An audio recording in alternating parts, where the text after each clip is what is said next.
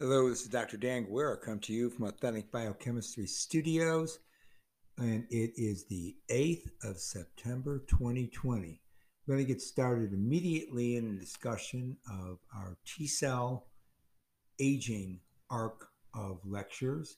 We've been doing this now for some time, and I'm getting to the point now where I'm going to give you some very interesting details on very recent research and for you to do that, for you to understand it, what I, what I mean to say is you have to go back and you have to reflect on what I've been telling you before about the regulation of the expression of all the T cell subsets. I'm going to give you a little bit more of a primer and a new angle on it right now. But for you to understand how T cells respond to physiological aging, indeed to disease states, which um, are in some ways related uh, you're going to have to get the full blown um, discussion that I've been doing on these T cells, and it's particularly about the transcription factors, mevalonic acid, and what I've been talking about about the last month. So again, Dr. Dan Guerra, Authentic Biochemistry, and uh, let's just go right into a paper published in Immunological Research back in 2015. Uh, in that journal, it's all online and for free, so you can just go to paper number 171520. Now, I'm giving you again this as a preliminary for you to understand something about the regulation of Treg expression. So, this paper talks about the glucocorticoid induced tumor necrosis factor receptor related protein, also known as GITR. It has an older name, CD357.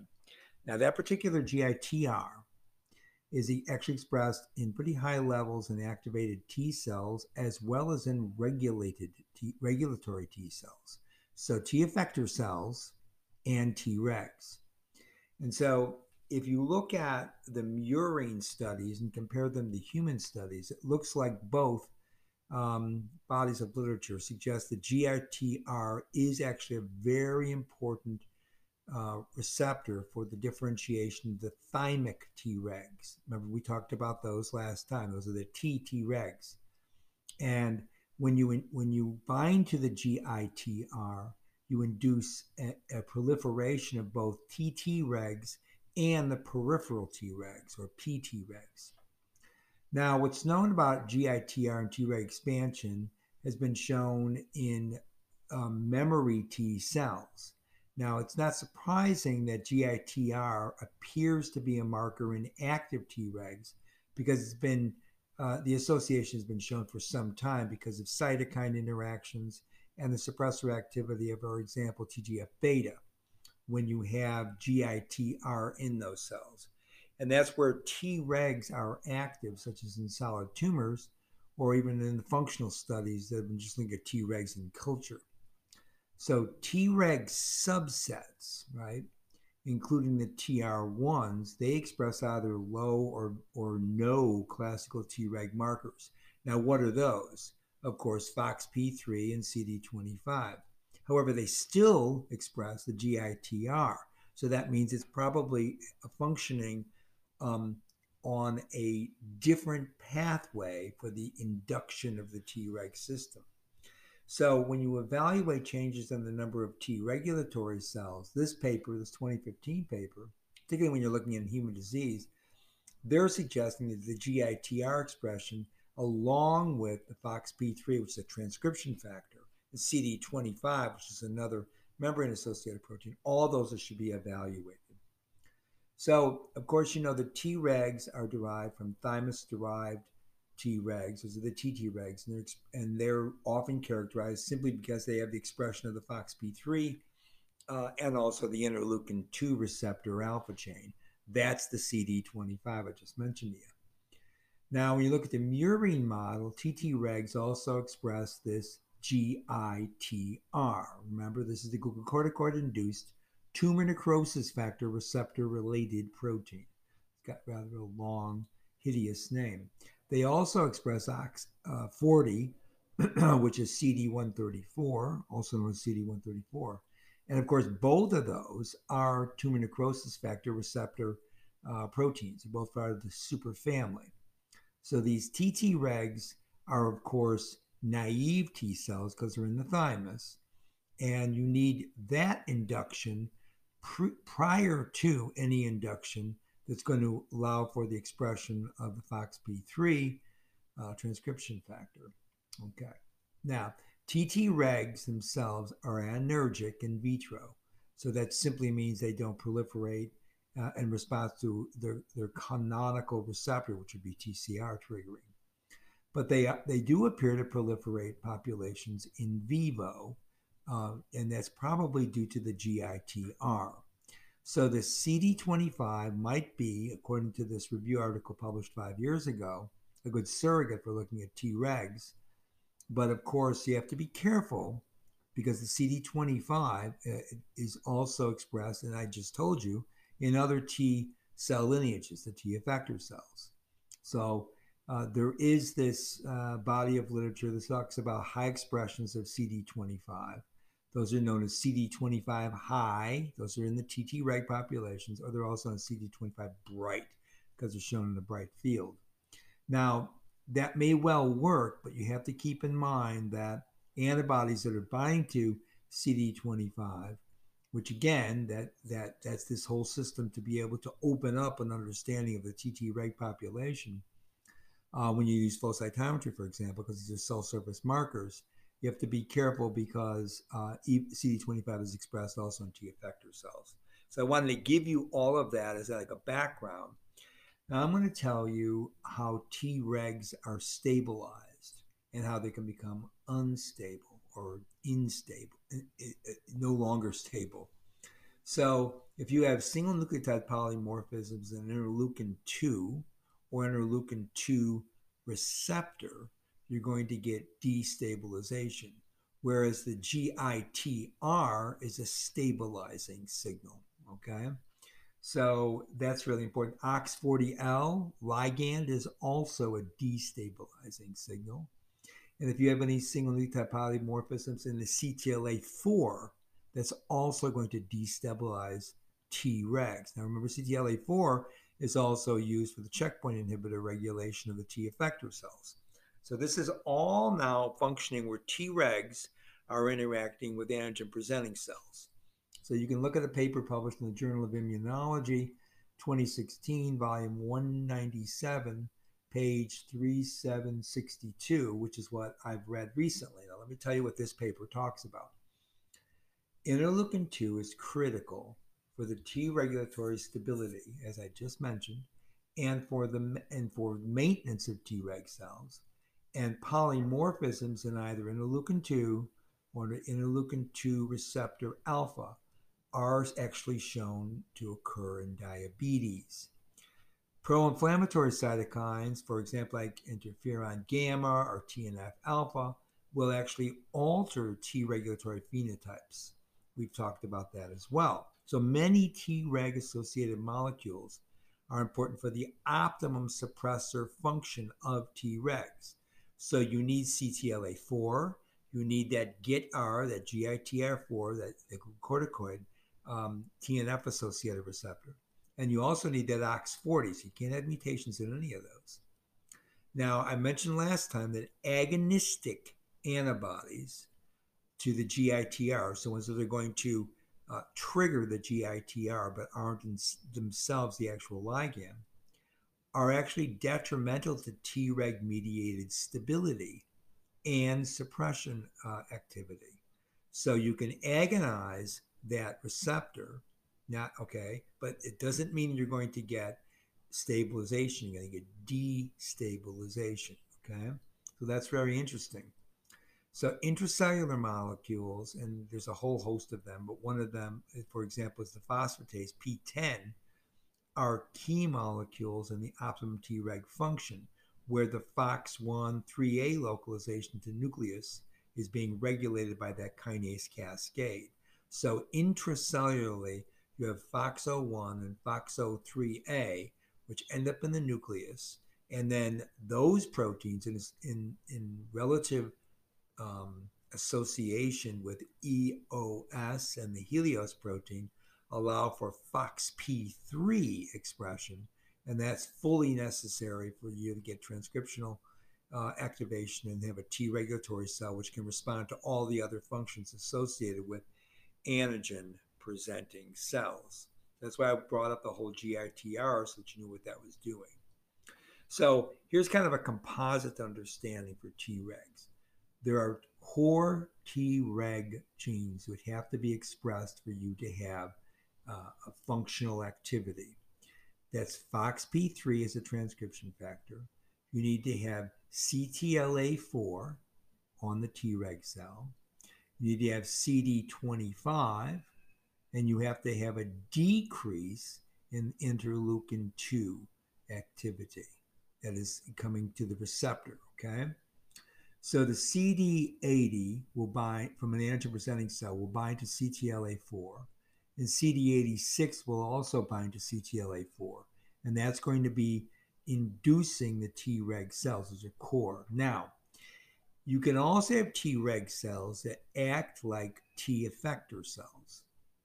And so when that happens, you have certain homing receptors, which are called THX receptors. And you also have increases in cytokines and chemokines, which will then alter the regulate the, the transcriptional regulation in the Treg lineage to turning them into T effector X-like module uh, induced cells.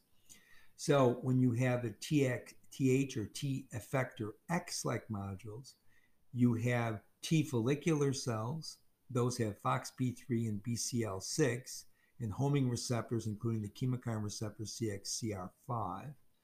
And then if you are inducing a T effector like TH1, TH2, TH17, all of those express FOXP3, but remember that TBET gives you TH1. These are transcription factors now.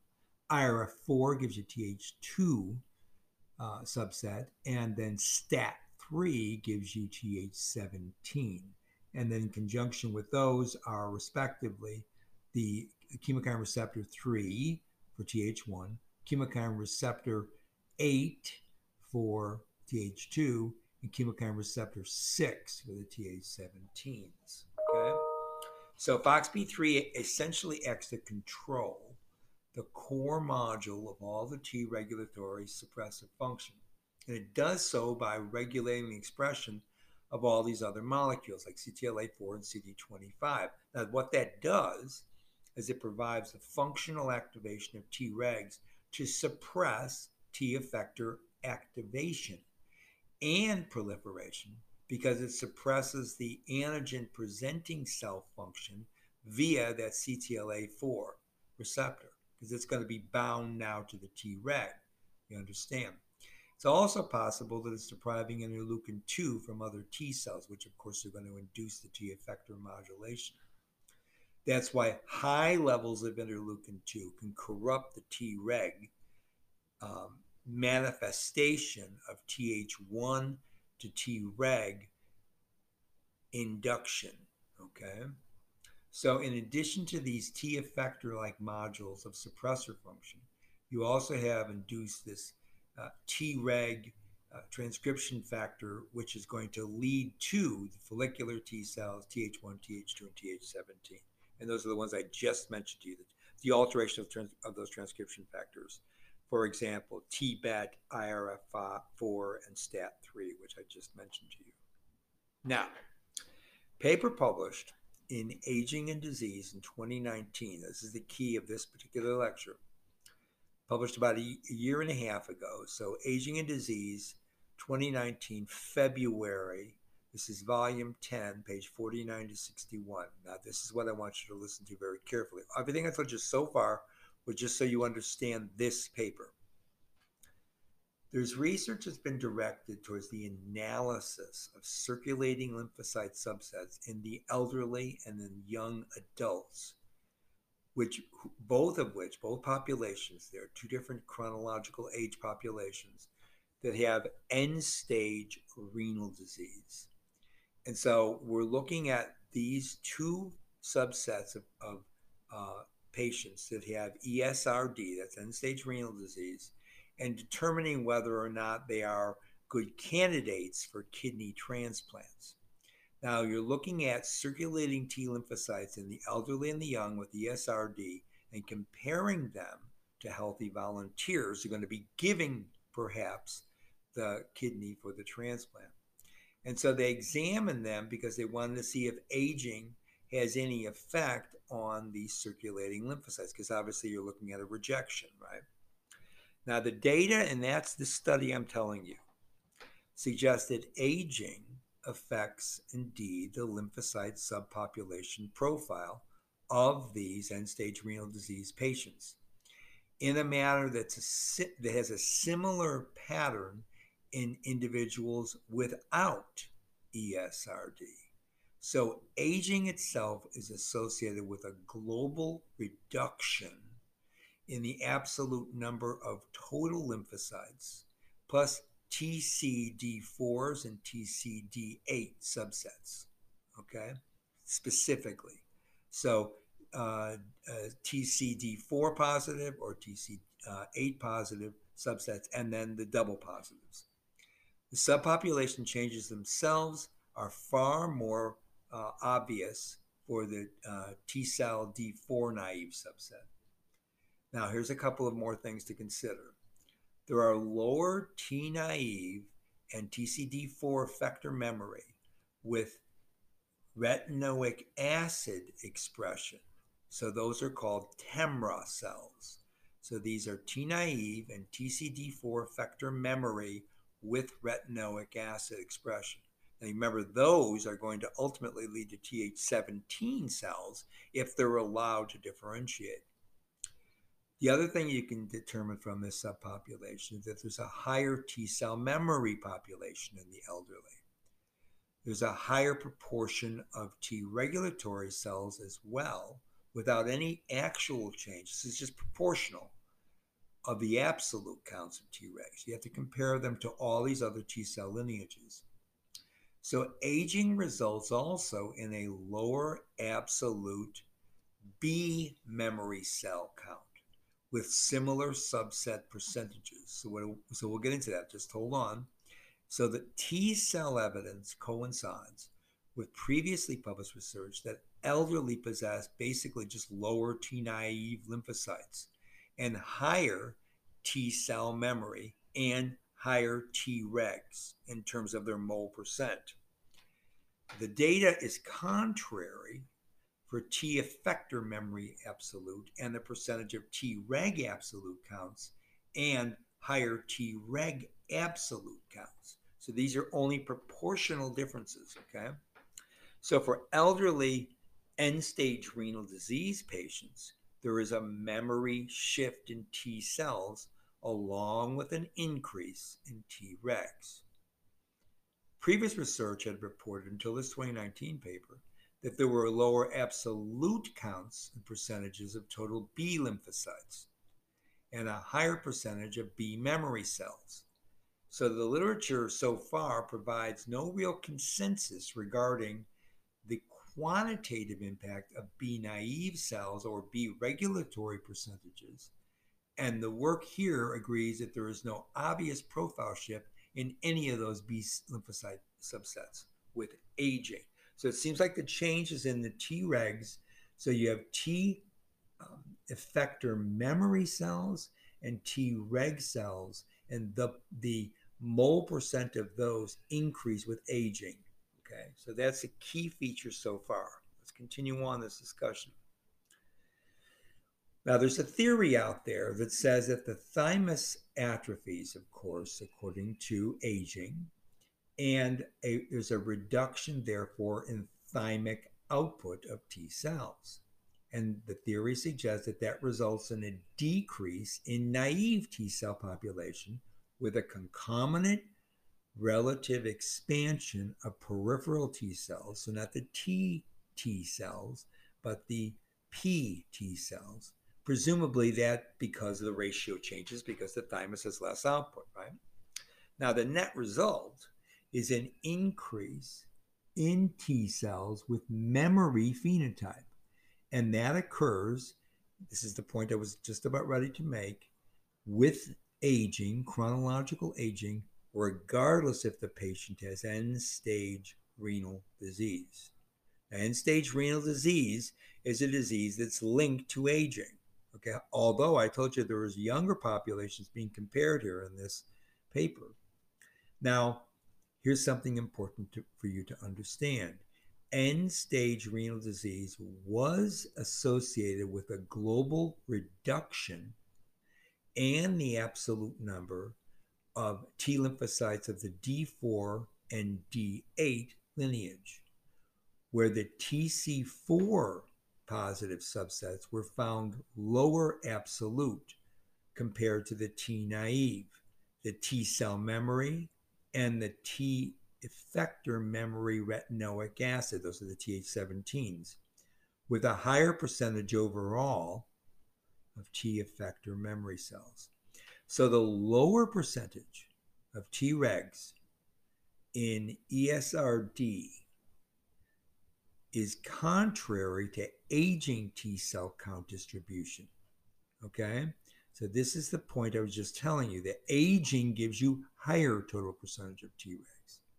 So ESRD, end stage renal disease, was associated with a lower absolute B lymphocyte count and a lower absolute count of all the B cell subsets altogether. So the this paper suggests that there may be a premature, what that tells you from the immunological perspective, there could be a premature senescence in this total compartment among ESRD individuals, thymic uh, compartment, with a shift towards the memory profile, because you see it in young and old. So that means that chronic kidney disease, before you get to end stage, may lead to a premature decline in thymic function, an increase in relatively to memory T cells with a terminal differentiation and elevated apoptosis of all the T naive cells. That resembles aging. So chronic kidney disease resembles aging relative to these T cell subset populations and that uh, it, it gives you a premature immunological senescence that seems to be linked to chronic kidney disease leading to ESRD. So, what overall this work demonstrated is you have to consider whether the aging adaptive immune system is actually promoting chronic kidney disease or if chronic kidney disease simply mimics premature aging according to this T cell population subset distribution. And this is a puzzle because if you work out this puzzle, you could lead to ESRD therapy and could possibly help us better understand how the entire immune system is involved in the regulation of the aging process.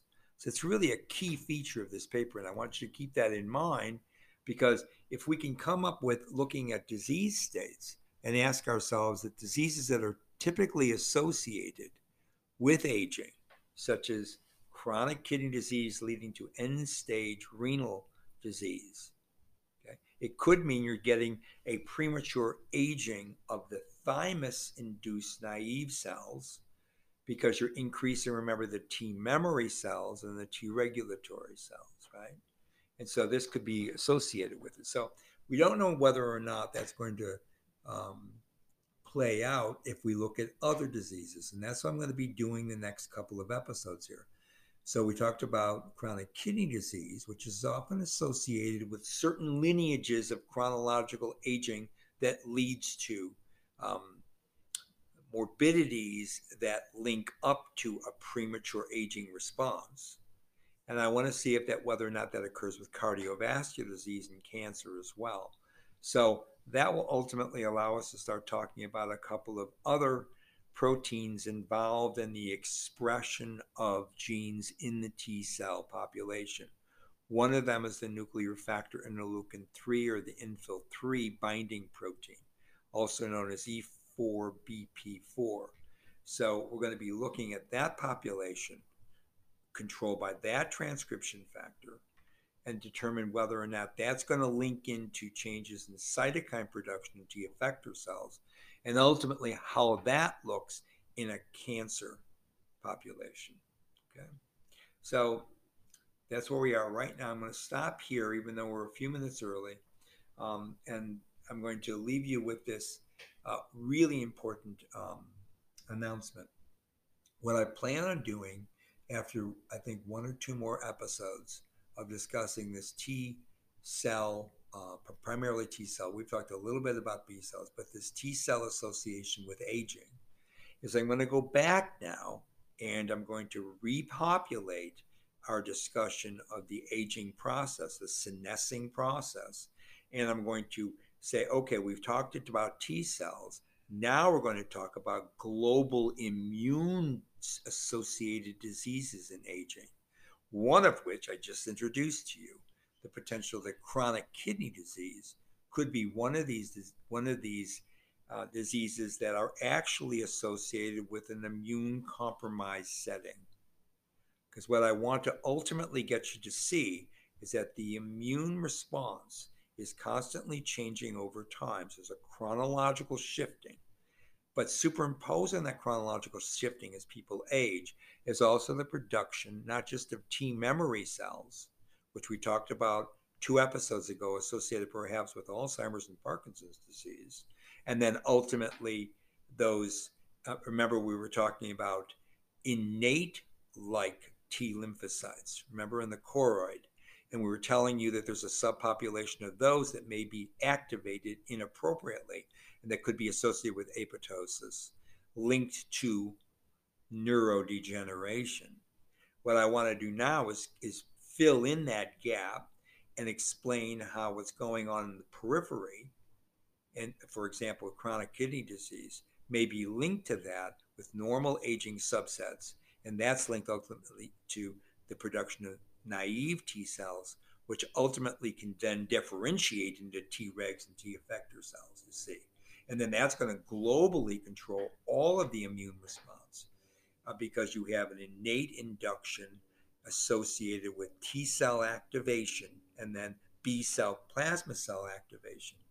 And then ultimately, we're going to put the third factor in there, and that is etiologic pathological agents, such as bacterial infections, viral infections, parasitic infections, and how that occurs more frequently as one ages and whether or not those can be associated to antigen specific to inducing autoimmune diseases which remain occult but which may promote the premature aging process ultimately leading perhaps to these full-blown diseases like chronic kidney disease cardiovascular disease and then of course the impacting factors of nutrition obesity overlying that whole uh, of diseases so I hope I made that clear at the end. I know it's a lot of things to think about, but that's ultimately where I want to go with this. Okay. So I'm hoping you're having a you had a good Labor Day weekend. We should, certainly did at the Guerra household, and so I'm hoping that you had a good one too. I'm hoping you're enjoying some of this late summer weather, uh, and I'm really looking forward to the fall because that's my favorite season. So, anyways, this is Dr. Dan Guerra, and uh, saying bye for now.